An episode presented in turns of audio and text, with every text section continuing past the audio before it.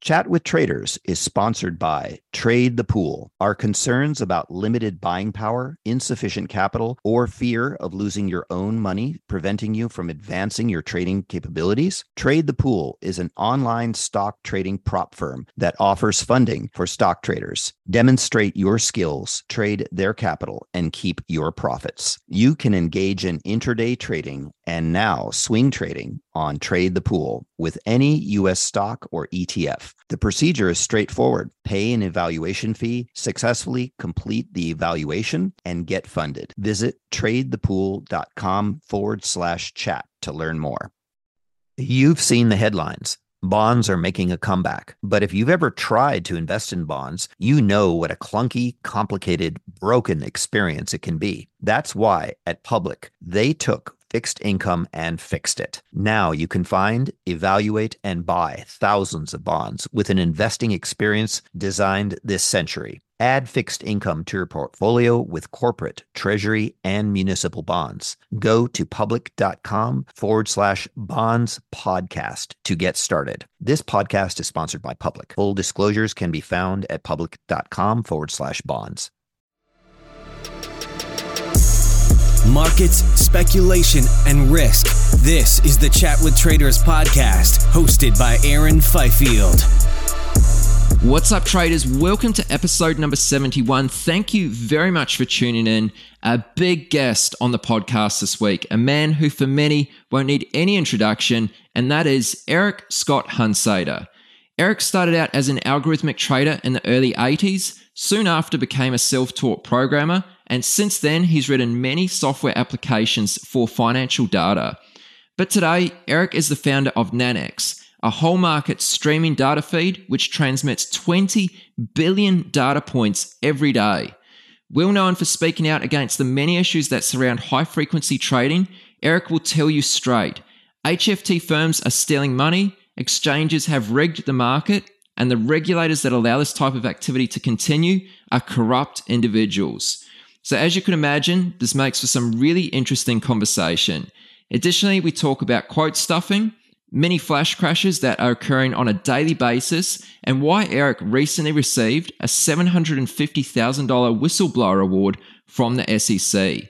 Now, this interview is a real opener, and I'm excited to share it with you. I'm Aaron Fifield, and here is Eric Hunsader.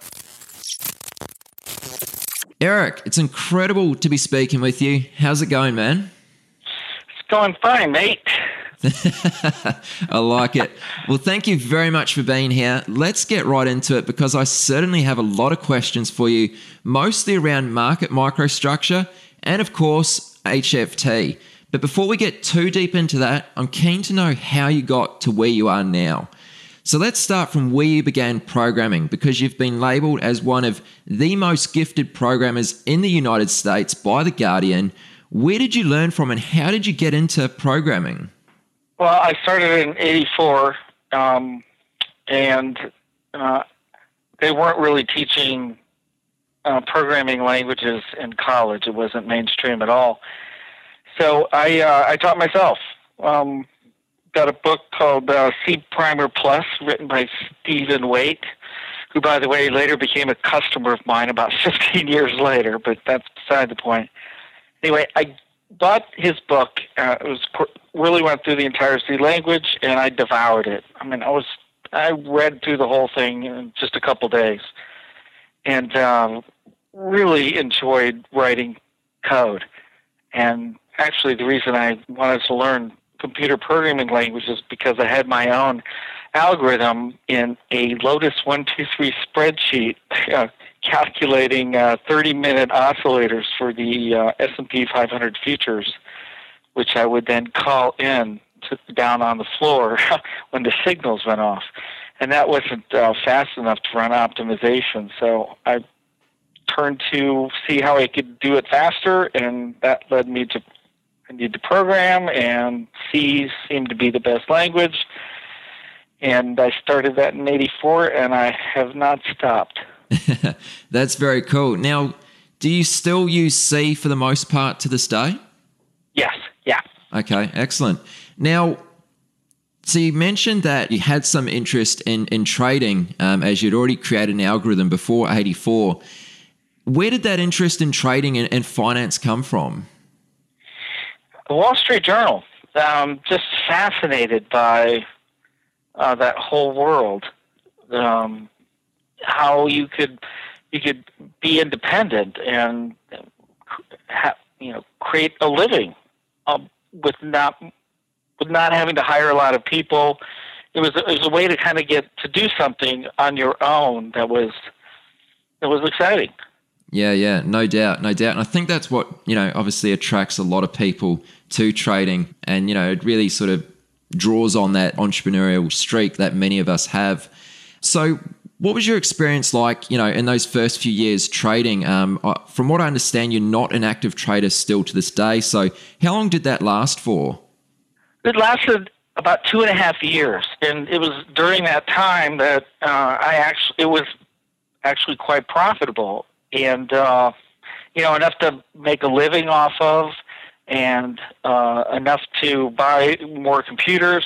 And it was also during this time that I really developed a, a love, if you will, for writing software, and not so much of a love for following the system, because I would always second guess it. Know, writing software, software will always do what you tell it to do, day in and day out. Whereas trading, there's a lot of unknowns um, that you can't account for. And uh, I just decided that I was going to uh, learn how to write or get better at writing code, and I would come back to trading one day. And I never did. And so it was at the same time I was developing the system, I was I was also archiving the data that I was using in the system which was you know the futures data from the CME, which by the way I was able to um, archive on a 360k floppy disk. The entire exchange trading for the day, and uh, started selling that data to other people who wanted to develop algos, and you know created a bulletin board system and and sold the data online. You know this was quite a bit before the internet, where people had to dial up, and uh, you know that business was actually taking off and bringing in income, and so it was it was a pretty easy decision to to say, hey, you know what? I'll come back to trading later in life. Sure, sure. So, is that how Nanex came to be today, or did you have any other roles in the finance world, or even? Oh no, Nanex, Nanex didn't come along until the year 2000. So this, you know, so around '89, I, I one of one of my customers who was buying data from me was uh, a man by the name of Tom Joseph, who runs Trading Techniques in Ohio, and and him and I really got along, and he wanted me to to write software for his company, and I thought that was a um, it was a great opportunity, and so I took it, and I went to work for him, and we did great things. But we we had uh, I, I remember we were riding around in his uh, Cadillac with a with an old Compaq computer hooked up to a cell phone modem thing. It was a, it was a big brick, but we were we had real time streaming charts, um, mobile, watch the S and P 500 futures, and so you know I wrote a lot of a lot of software back in those days that um, you know a lot of it we were doing, you know, we were doing Windows kind of stuff before Windows even came along. So that when the, you know, the next iteration of software came down the pike, it was, you know, we were always iterative and learning on top of the knowledge base that we had built up before. So then it was a few years doing that. Um, a company called CQG, which is uh, still a company around today, they bought Tom Software and uh, wanted me to come along with it. So I, I did because uh, Windows had just come out and they wanted to port their software over to CQG for Windows. And I thought that was uh, interesting, and so I went to do that. And uh, and then about three years into that, that's when the internet came along. And, and you know, people who had been writing software for a while then we just knew the internet was going to be huge. I mean, it was within within a few days of really seeing how things were connected, it was so obvious that this was going to be uh, one of those revolutionary things. And uh, I went to the CEO of CQG, Tim Mather, and I said, "Hey, Tim, I want to do this. This is what we need to do.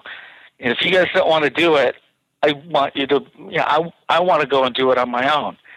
And uh, he was cool with that, and so I left and started my own company, and in a very short period of time, had written a real-time streaming Java applet that uh, you know somebody could type in a symbol and they would get the streaming chart and time and sales and that was called uh, we called it live charts and then we had a desktop application that went with it called q charts. And uh, quote.com came along and saw it and they we kind of merged together they gave me a bunch of stock uh, in return for the software and so we partnered together and in the space of 18 months or two years um, we went from zero to 10,000 paying customers. And so, wow. which was a novel thing back uh, then because everybody was giving things away for free. And, and really, the only sites making any money were, were the dating sites and us. And uh, it was just, it was fascinating watching, you know, interacting with people who for the first time ever saw that stock prices actually changed during the day.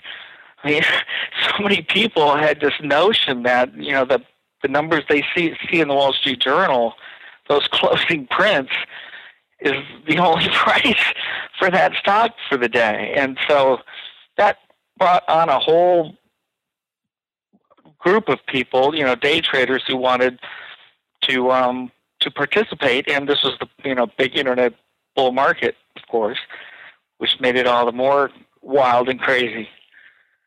And so, winding up, um, Lycos came along and uh, wanted to buy Quote.com out.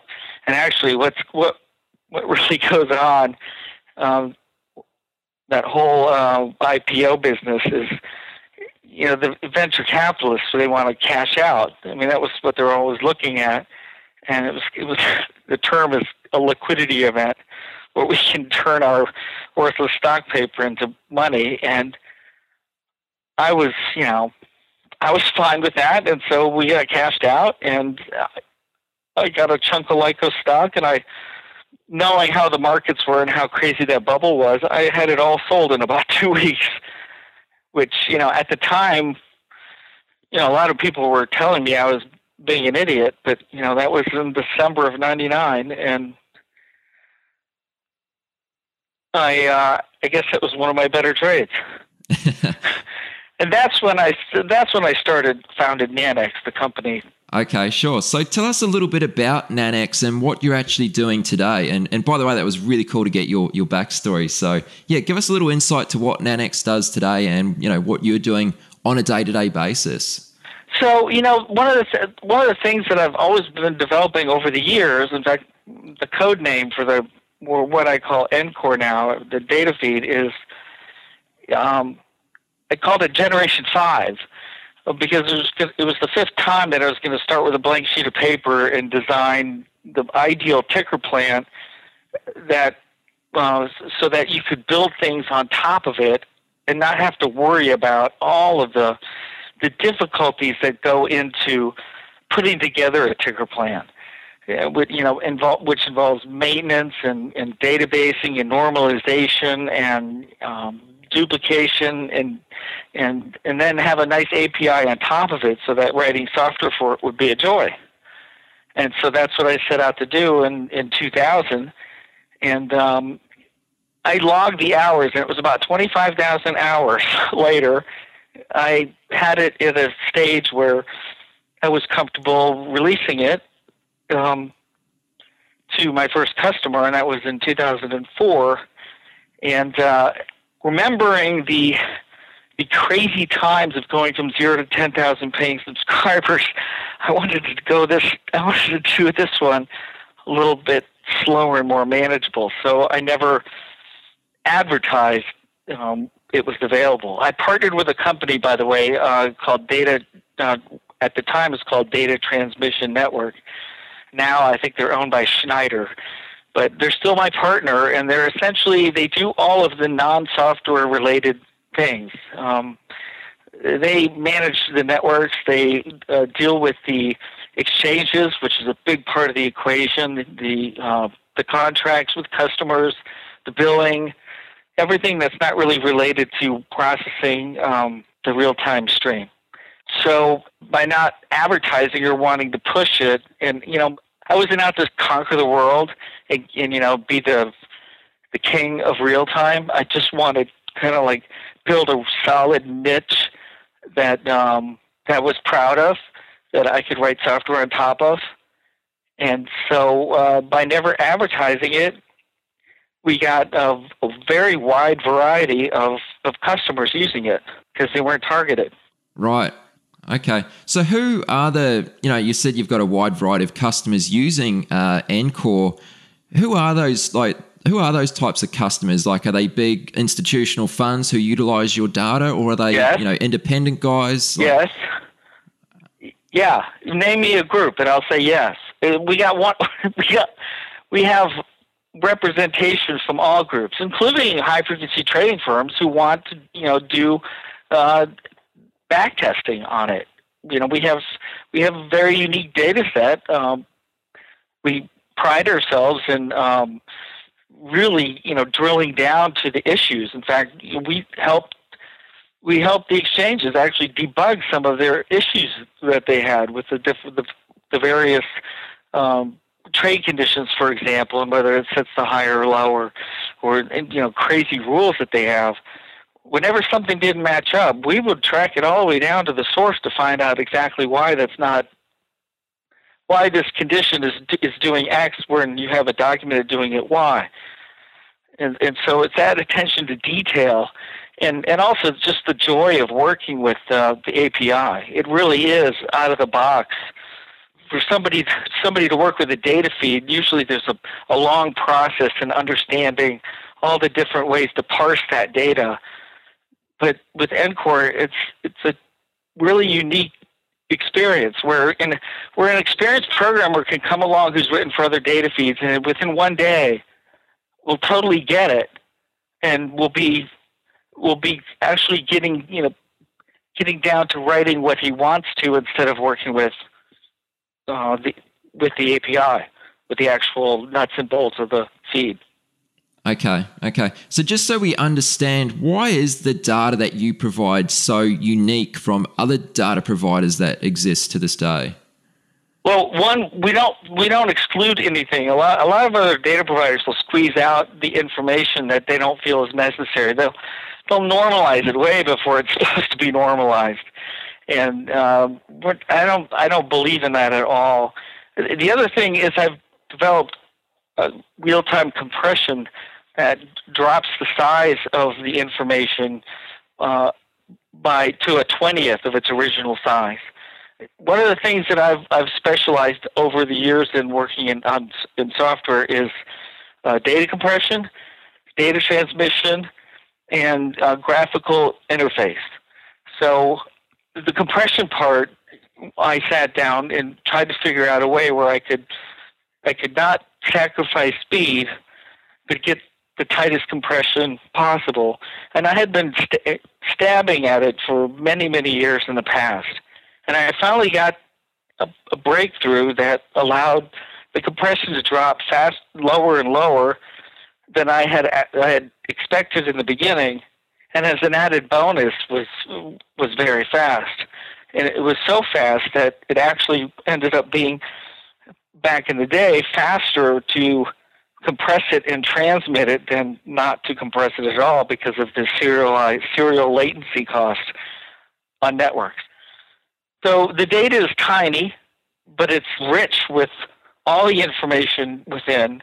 It's very easy. It's hard to describe, but it's very. It has things in it that when programmers see it and use it for the first time, realize the huge advantage that they get. For example, one of the one of the more expensive tasks in dealing with the ticker is taking that symbol and associating it with a memory pointer or, or where you're actually going to start doing some work with it. That association there is usually a pretty expensive process. With our feed, that we've cut that cost down to zero. It's literally no cost to have that instant. Um, you, you're working with that data immediately, and we save you these important steps along the way. It just makes it easier. You know, unless you're a software guy and you've used it, you won't. It's it's impossible for me to explain, but the guys who have used it, there's that light bulb moment when they get it. And you know, usually just like, oh, that's brilliant. That's just awesome. And that's the last we hear of them because they don't need our help anymore. I mean, they're off and and going. That's awesome. Yeah, that's that's really interesting. Now, your your flagship product here, um, NxCore, I understand it collects around about six billion data points each and every day, which is huge. Well, we're up to 20, 20 billion ish. Wow. Okay. Starting at the beginning of the year, uh, you know, they keep adding options exchanges and and they keep developing new option products and I mean, there's a million different option contracts out there, and there's 15 exchanges, and you know, 15 times a million times one quote per second gets you to 15 million a second. Wow, wow. Okay, so 20 billion data points per day. Yep. Can you give us some idea about the infrastructure and server space required to support this data? Well, it's about a petabyte uh, raw now. But okay, so what's again, that? a petabyte. So um, you have gigabyte, and then a thousand gigabytes is a terabyte, and then a thousand terabytes is a petabyte. Okay. Okay. Right. And is all is all that stored locally, or do you use like um, sort of a cloud system? We we are we do have we do have um, some of it in the cloud, some of the more recent data in the cloud, but we have it in triplicate in different locations. It's um, it's it's an it's an onslaught of data that's coming at us every day. You know, it's it's it could be a terabyte a day that has to go through the system, and uh, we've you know it's all it's automated to to check it, to test it, to um, to nor- to to you know look for errors and and correct those errors. And it's not something you'd be able to develop right away. It's after a lot of experience, you you learn the the best way to make that flow automatically. Sure. Are you a developing or seasoned day trader who trades the US markets? Is the only thing stopping you from getting to the next level is having enough capital to trade? Trade the Pool is a unique online stock trading prop firm that funds stock traders worldwide not having to risk your own capital can help you focus on other things like making better decisions on your trades. There's no PDT rules to worry about. You got more than 12,000 stocks and ETFs to trade, long or short, and professional tools at your side. How you get funded is you show them your skills through a straightforward evaluation process. Once you pass the evaluation, you get funded and trade with their pool of money and split the profits. Don't let the lack of buying power, capital, or fear of losing your own money prevent you from taking your trading to the next level. Visit tradethepool.com slash chat to learn more. So let's just change topics here. Let's dive into the subject of high frequency trading. So, one of the questions I want to start out with is asking you when did you first begin to notice HFT activity in the data you were collecting? Well, I remember looking at, uh, you know, just checking on how the compression was doing um, and seeing quotes from, you know, certain, I think it was Arca was the first one I, I really noticed it on where it was an obvious pattern where the quote would, would step up a penny and then down two and then up two, you know, a pattern like that over and over again over a short period of time. And I, I thought that was interesting, but it wasn't enough for me to like really sound the alarm or, or it was it just looked like you know somebody's testing some system and and it's it's not a it's not something that will happen all the time and then and then it wasn't until the flash crash came along and you know just overwhelmed the, the data systems throughout Wall Street. Uh, the SIP just got crushed that afternoon, and uh, and we, you know, my my colleague Jeff and I, we saw the SEC wasn't getting anywhere with their with with assemb- even assembling the data to start processing and seeing what happened. And you know, the beauty of the NxCore is you can go back to any day um, and replay that day just like it happened in real time. I mean, where where you can see what the options were doing, what the futures were doing, what the ETFs were doing, and the underlyings, all of that, as if you were there on that day. So you can go through scenarios and you can see what the relationships are. And so I remarked to um, Jeff Donovan, my uh, uh, my programmer in California. I said, you know what? Why don't we spend a week just seeing if we can find anything unusual in the data set? And uh, oh God, do I regret that? I, that was that was going down a rabbit hole that just keeps on going. Um, yeah, so so you know, it was a very short period of time. We discovered, oh my gosh, look, NYSE was was 30 seconds late updating the you know the SIP quotes, and uh, we published uh, the, the first thing that we've ever written, and it got picked up on Zero Hedge, and boom, overnight, um, you know, people were calling us. Um, Andrei Kirilenko from the CFTC, for example, saw it and he was like, "Oh, you got to come out to Washington. We want to talk to you." And and uh, and that's kind of where it all, where the rabbit hole got deeper. Okay, okay. So, um, yeah, and you, you do a really great job of explaining um, that that thirty second delay that occurred during the flash crash uh, in the documentary Money and Speed. So I'll make sure to link to that documentary um, in the show notes. Uh, just want to ask you to explain the SIP, if you could, please. Well, the SIP is a consolidated feed, man. So what's what's really unique about the U.S. stock market that I don't think is replicated anywhere else, and God, I hope nobody does, replicates that model. But they sell two data feeds, and uh, one of them is faster than the other. But by law, they're not. It's not supposed to be. And and and so the SIP was supposed to be the only source of real time information. I mean, written and referenced everywhere in the uh, in Reg NMS, which is the regulation that that brought really ushered in high frequency trading in the U.S. stock market. And uh, so the SIP was being used by a lot of firms for the, the real-time data, I mean, including Goldman Sachs' Sigma X dark pool. Many dark pools were using it. Many exchanges were using it. In fact, the NYSE still uses it to this day um, for knowing where the prices are at the other exchanges. And so the SIP is a consolidated feed, which should be the only feed, but the exchanges also sell direct feeds independently. Okay, got it, got it. So, just before I fire off some more questions about HFT, I think it might be a good idea to, to ask you what's your interpretation of HFT? Because I know many people have you know slightly different um, understandings of you know the, the phrase HFT and high frequency trading. So, when you speak about HFT, what are you referring to? Okay, I'm going to make this really simple. HFT is all about electronic trading. And I, I like to use this phrase electronic trading brought down costs, high frequency trading brought down ethics. High frequency trading is a form of trading that takes zero risk.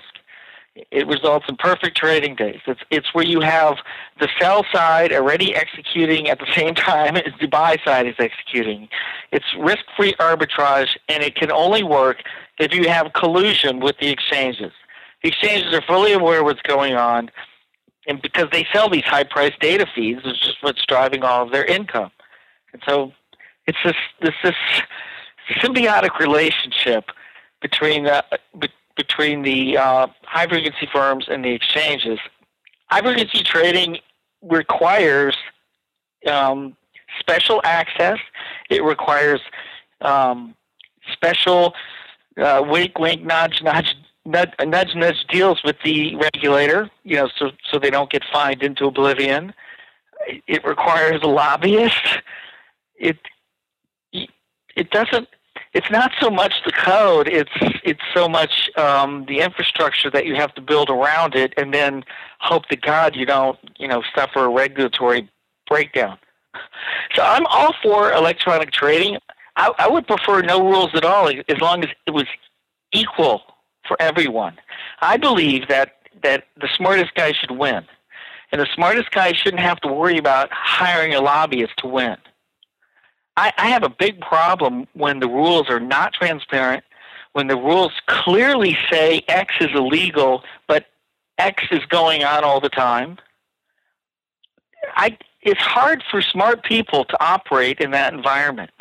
It's, it's hard for me as a businessman to decide I'm going to support that kind of product, even though I know that is illegal and it should not be.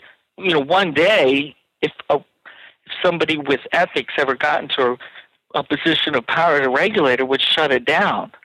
I'm not going to do that. I'm not going to.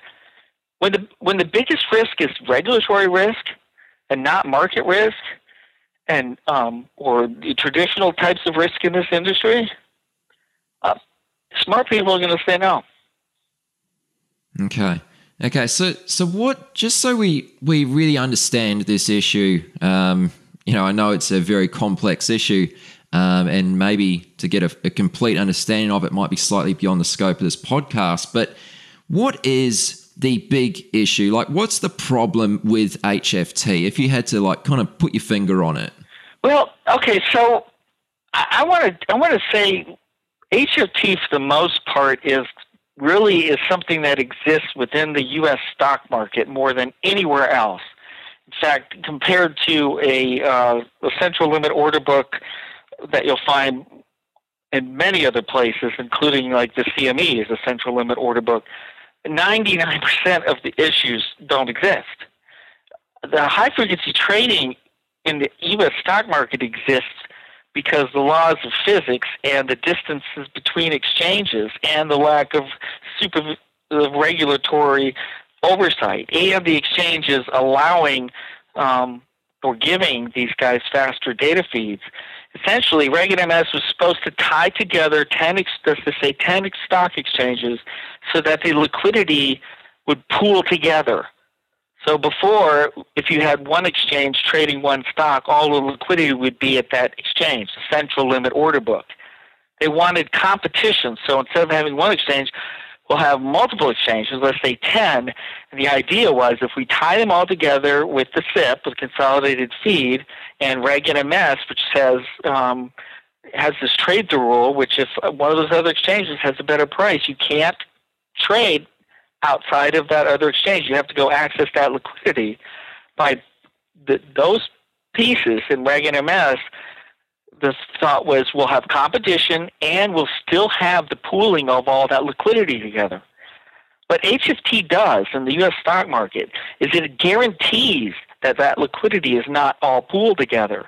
And once they see executions going off at one of those exchanges, they have faster connections and the ability to race ahead of that executing market order and and cancel their orders at the other exchanges and even go in the same direction ahead of those orders, um, depending on what their statistical models say. So they're in effect um, destroying that liquidity concentration. So that when traders see, oh, there's two, 20,000 shares of Ford offered at the market, even though the 20,000 is 5,000 at NYSE and 6,000 at NASDAQ and 4,000 over at BATS, they're never going to get 20,000 they're going to get a piece of that. Okay, so one of the counter arguments that you often hear from those who are in favor of HFT, they often say that HFT provides participants with tighter spreads. Is that at That's all not, true? No, it's not true. That's not true. Spreads change within. So, first question I always ask, and I never get an answer, by the way, is how are you measuring your spreads? Are you measuring the widest in a second, the narrowest in a second? Are you aggregating over longer periods of time? Because I can show you thousands and thousands of examples where a stock will move 1% within a second, yet maintain a one cent spread during that second. So, So from one point of view, it's a one percent spread, and another point of way to measure it, it's a one cent spread. And I, I can guarantee you uh, who's going to actually uh, participate in that one, the benefit of the one cent spread, and who's going to get reamed on that one percent spread. And it's not going to be the retail investor. Okay, so are there any other? Oh, that's probably the wrong phrasing. Are there any benefits that come from HFTs being active in the marketplace? Yeah, uh, they push the envelope for um, transmitting information from point A to point B. In other words, they're you know they're they're providing an incentive for for the millimeter um, microwave dishes to improve, to drop latency, for FPGA cards to be more efficient. I mean, Wall Street has always played a strong role in um, being on the cutting edge of technology and kind of supported the you know the early engineering efforts at Intel and Dell and and and Cisco, who you know might not have um, developed really high tech bleeding edge kind of things, and and so that that's one one benefit they provide. They certainly do not provide any benefit to somebody um, trading on the other side of them. So, a term that you often hear associated with HFT is quote stuffing. Um, I know you've mentioned this in the past also, and I think you might have been almost hinting to it a little bit earlier on. Um, could you explain what is quote stuffing, and has this um, not always existed on some level? Well, actually, that's a term that I coined. when, okay. when when we saw, well, one of the reasons that the SIP got so delayed back in the day was because of the excess traffic on it. Uh, you know, noisy quotes, quote spam. And I remember when I was, Jeff and I were trying to come up with a name for it. I wanted something that was going to be easily Googleable to know that, hey, we created that. And so um, I don't remember whether it was him or I came up with it, but quote stuffing is the term we used, and um, and now it's being used everywhere. Uh, quote stuffing was is simply was is a tool to allow you to slow down uh, another data feed on demand. Like if you want back to, back in the day, if you wanted the NYSE's direct feed to be a little slower, it was a matter of putting X amount of quotes in this inactive symbol, which also is processing the symbols that you were interested in. It was a, it was just more network traffic. It was effectively tiny DD, you know, denial of service kind of thing going on. And when when you are an internalizer or a wholesaler who is who is buying and selling on direct feeds, and you're giving the retail customer prices based on the SIP, well, whenever those two are out of sync, it's free money. You buy and sell off the direct feed, you pick out a whatever number you think you can get away with giving the retailer as a price for their order. And if those two are out of sync, it's it's instant money.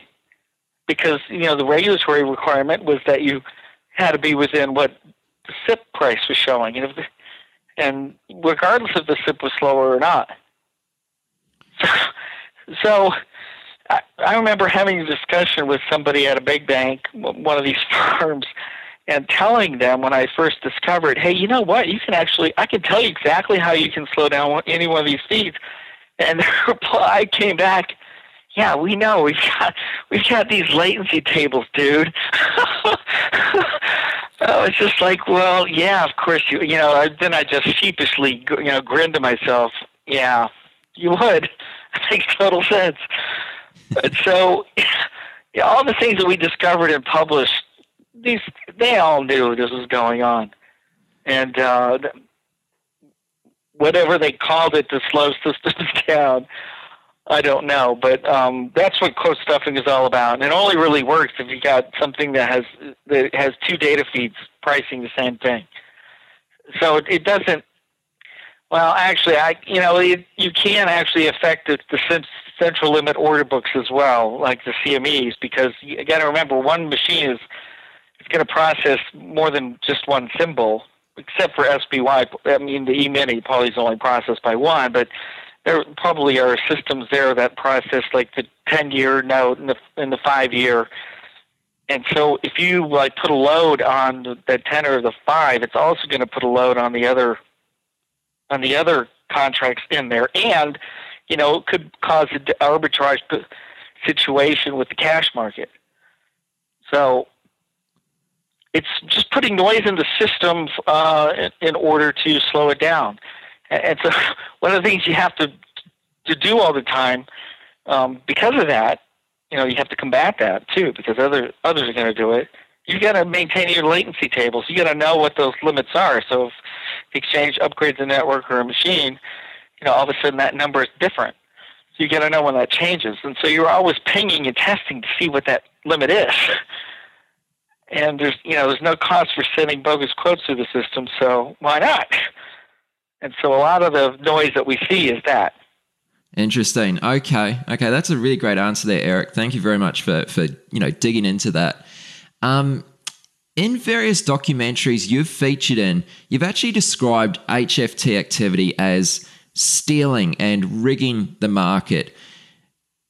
Do you actually believe that is the case, you know, in a literal sense? Oh, I have no doubt. No doubt.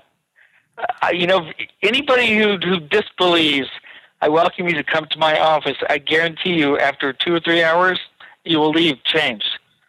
In fact, Nate, who works here um, in the office next to me, always says, you know, every time somebody comes here, when they leave, their their mouth is like on the floor, and they're just like like you can tell it was information overload.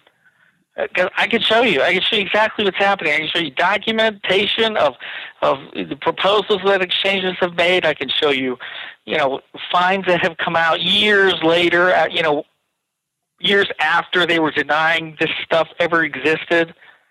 Uh, it's it's totally rigged. okay, okay. Well, I mean, I'd love to come by your office sometime if um if I'm ever in the states there. So I'll keep that in mind. Um, now. Let's let's get to the bottom of this. So, who is the real victim here of HFT? Is it retail traders? Is it longer term investors? Who's really affected by this? Everyone, and it's not. You know, the thing is, there's no busload of children going over a cliff. It's just a, a billion paper cuts suffered by everyone. It's you know, it's something in the system that doesn't need to be in there. One of the real damaging effects it has is it kills the diversity of participants.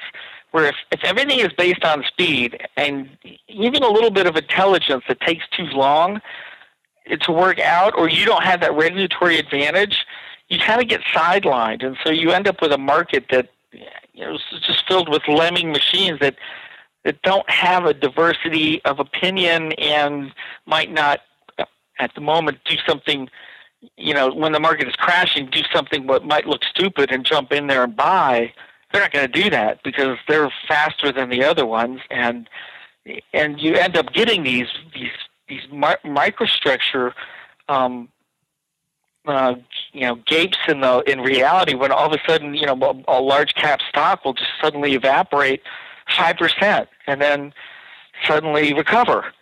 And you know, lots of times you look on a chart and you'll see a little spike down. And you don't think oh, it was a bad price, and then when you actually dig into it, you see the well, there was a thousand trades, and well, a penny all the way down got executed a penny all the way up in in a half a second, and then you see that this happens dozens of times a day, and then you see that it's in really big cap stocks, and then you see the SEC, you know, saying, well, people shouldn't use stop orders anymore, and then you think, wait a minute, you know, that's never been a problem in the past, and so it changes the whole way the market is set up to be not really conf- not really assistant, assisting the retail trader. For example, what kind of orders do you have available to you as a retail trader?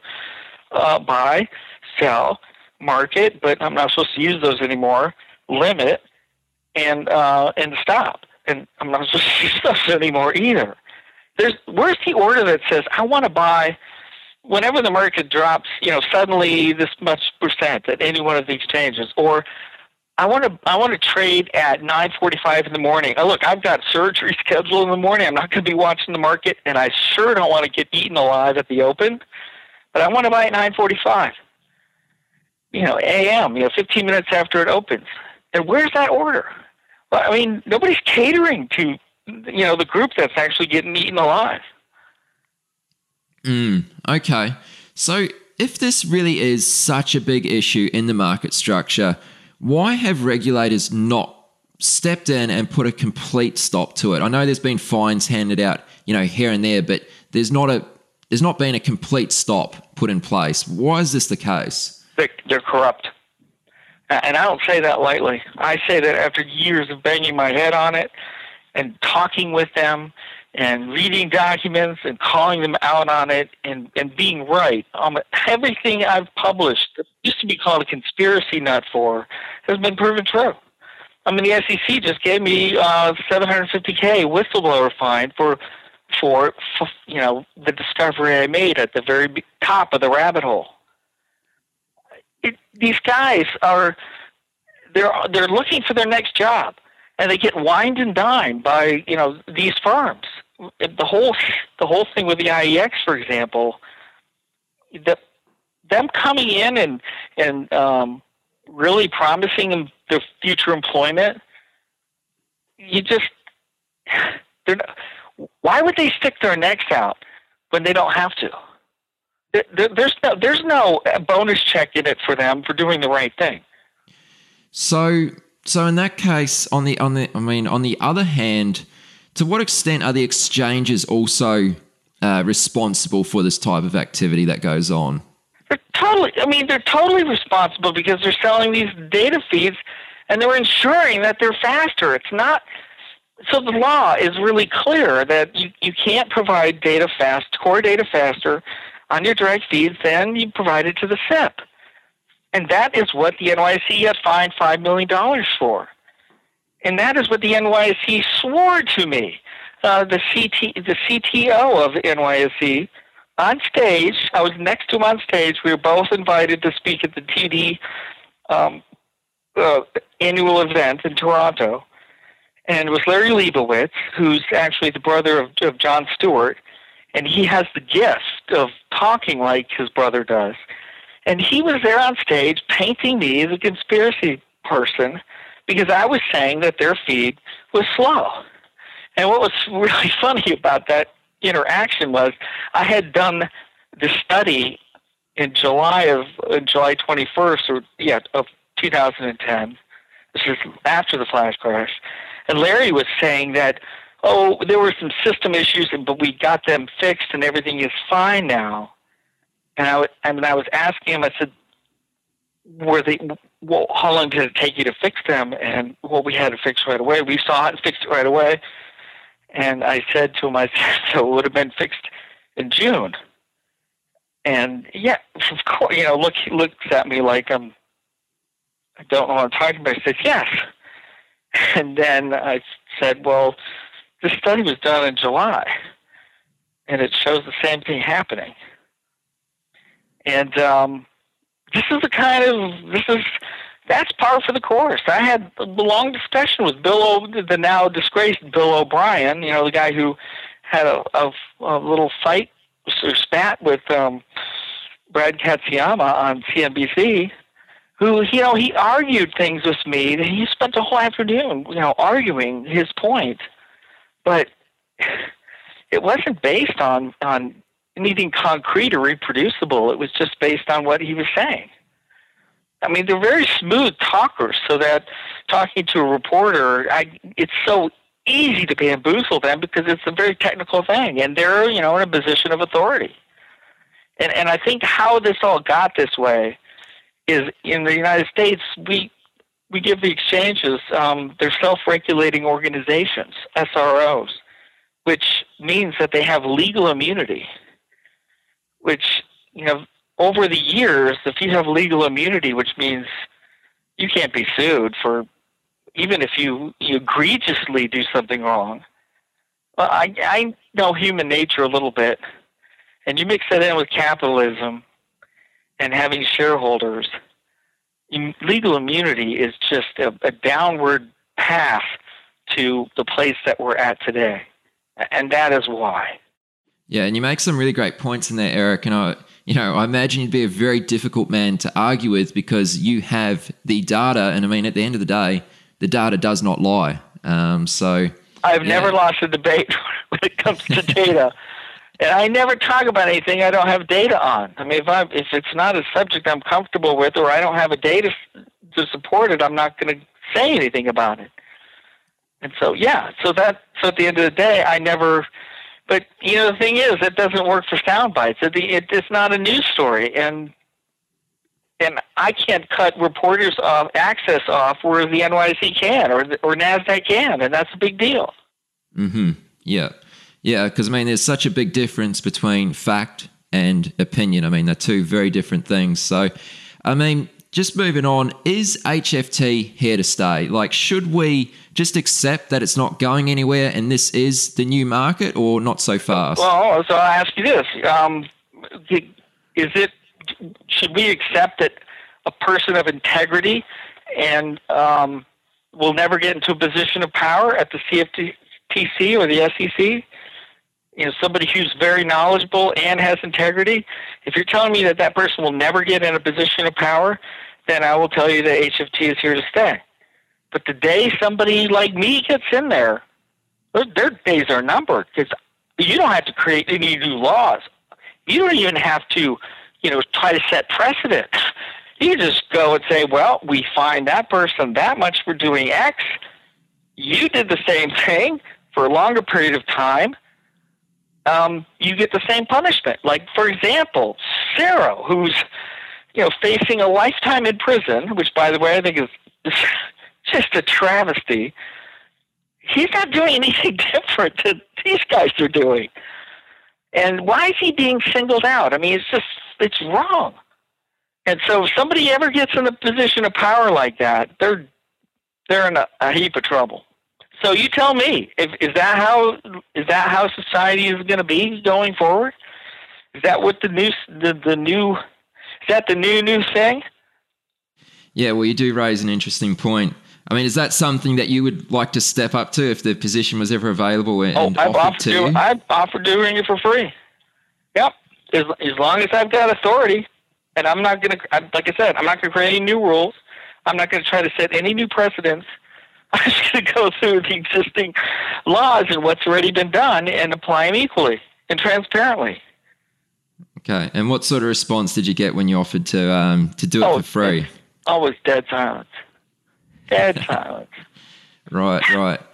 Okay, Eric. So I just have a couple questions left here, and these questions are mainly based around um, mini flash crashes. So I think for the most part, um, listeners are probably familiar with the flash crash that occurred in 2010.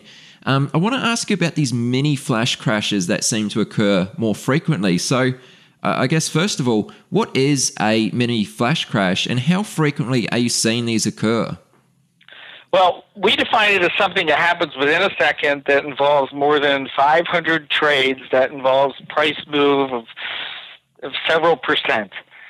And, and it always reverses. So there's the crash and then there's the recovery, and the crash involves a frenzy of trading activity, and the recovery involves a lot of activity, though not as quite as much as on the way down. They, they also happen in reverse equally. So you'll get a frenzy to the upside, and then the recovery, and this will all happen easily within a second, and often involves a thousand trades, and will often involve all ten exchanges and many dark pools to boot.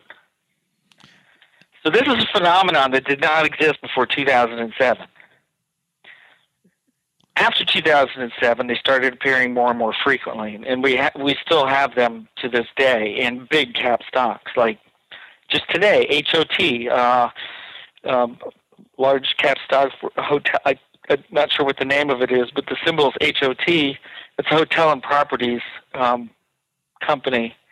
Just out of the blue, uh, ripped higher, and, and then right back down again. And what's going on is somebody's trying to access the liquidity, gets discovered by one of these high frequency firms that that maybe be a little bit more predatory sees it and races ahead to, to trade in the same direction, knowing that that algorithm that they're using is going to go keep going and buying more. And they're they know that they're the fastest, And so other firms who may not be the fastest, but they know that there are plenty of people slower than them are going to jump on, and so on, until you've got you know the guys at the very end of it who are you uh, know, the you know the ultimate suckers who are going to end up getting dumped on when the whole thing reverses and comes back the other way. And so what the what these kinds of events have caused, how it hurts everybody, all the participants, is you really can't have a, a flat stop order in the market anymore because you're going to get taken out by one of these. And you can't really participate in these because they don't always execute at all exchanges. So, in other words, you know, if you were to wanted to place an order to get executed whenever a stock dropped below X amount, it, they don't always go off at all the 10 exchanges. Sometimes they're confined to a few, especially at that last part of it. And so you're never going to get filled. You can't really participate in them in a way that you can benefit from them, which would in turn prevent them from happening or be as severe. And you're going to end up getting stopped out by them which means you know people are less likely to use stops. So the way that the, the SEC came around to fixing this was creating this thing called limit up, limit down, which is a very complicated, um, essentially moving average based on all the trades in the last five minutes and um, in updates in certain way. It doesn't update all the time. There's rules, this, that, with the other rules about them, but they're basically about five percent away from the, the last price. And so now that those have been rolled out and put in place, we see a lot of these little flash crashes will go within a penny of them and reverse. That's the point that they reverse in, in price. So they've they've ended up becoming magnets, so to speak. Whereas before, the you know the stock might you know drop two percent on one of these. Now they're pretty much guaranteed to go the full five percent and back. Mm, okay. Okay, that's that's really fascinating. It sounds very complex. Um, it's almost like they've just kind of put a band aid on the issue and not really solved it. That's exactly what they did, which you know kind of came back and bit them on on August 24th when you know the problem with this is it, it, it contains one stock well well, if you call you know Walmart dropping five percent back in inside of a, a second, if you call that contained, but when, ha- when you have multiple stocks doing it and they're members of ETFs or indexes, and one of them is halted and the other one's not, and you know, or five of them are halted and they come out of the halt at various times, it makes it very complicated for the people who are trying to arb at the ETF. And you know, whenever there's complication or confusion, that re- instantly results in more volatility and um, and less participation. You know, so you end up you end up with these with liquidity evaporating in a very quickly. So you know, I guess I, I could ask you, where's the where's where are these tight spreads that um, are being claimed by these high frequency firms if we have these mini flash crashes all the time? I mean, I'm talking. I mean, dozens and dozens every day occur. So if there truly were you know, providing tighter spreads, you wouldn't have this. You certainly didn't have it before 2007. Yeah, no, that's wild. Now, from what you see going on, you know, on a day-to-day basis, what's the likelihood that we could experience something much more significant and damaging than the 2010 flash crash? Well, August 24th is pretty bad. Um, the, the Treasury incident back in uh, October of 2014 was pretty bad. the dollar 5% crash uh, one year ago today was pretty bad. They, they keep coming, they're just not being talked about. So that's the solutions. We're just not going to talk about them. Last question I've got for you, Eric. Um, now, I know you've been a great supporter of the development of IEX and then potentially becoming a, a recognized exchange. Uh, what's significant about what IEX is doing? They haven't. They're people of integrity. Remember, I said what will happen when you get somebody of integrity in power. So, if the IEX becomes an exchange, they're now SRO, which means they have legal immunity, which you know also means that they've got they can see what's going on and somebody with integrity and power to say, "Hey, this firm, what you're doing is wrong," and calling them out on it, and not having, you know, the that um, worry. Oh, I can't do that. I can't talk to them and tell them not to do that because they're buying my data feeds, and that's all of our income. And these guys generate all of our income. We can't we can't tell them to stop. You get a person of you know you get people of integrity with power, and these things will go away. And that's what IEX represents. Okay, sure. No, good answer. And um, I'm hoping to have one of the guys from IEX on the podcast um, sometime soon. So that should be a, a good discussion too. Well, Eric, let's wrap this up. It's been an eye opening conversation, that's for sure. I mean, I've really appreciated having you here, and, and thank you very much for setting aside the time to do this. Um, I know you're a busy man, you've got a lot going on. So, um, yeah, it was, it was really good to, to speak with you. Where can listeners go to find out more about you? Our website, nanex.net. Uh, it's hard to miss us just Google or Nanex.net. I, I frequently post on Twitter um, under Nanex LLC. Awesome. Well, I strongly encourage you guys listening to go and follow Eric on Twitter at Nanex LLC. Um, he posts a lot of really great content, very outspoken, and um, some awesome visualizations, um, which I get a real kick out of looking at. So, um, Eric, once again, thank you very much for doing this, man. Um, we'll speak again soon. Thanks for having me. You've reached the end of this episode of Chat with Traders. But rest assured, there are more episodes loaded with real market insight and zero hype on the way soon. So to stay updated with each great new release, subscribe to the podcast in iTunes. And we'd love it if you'd leave a rating and review. We'll catch you next time on Chat with Traders.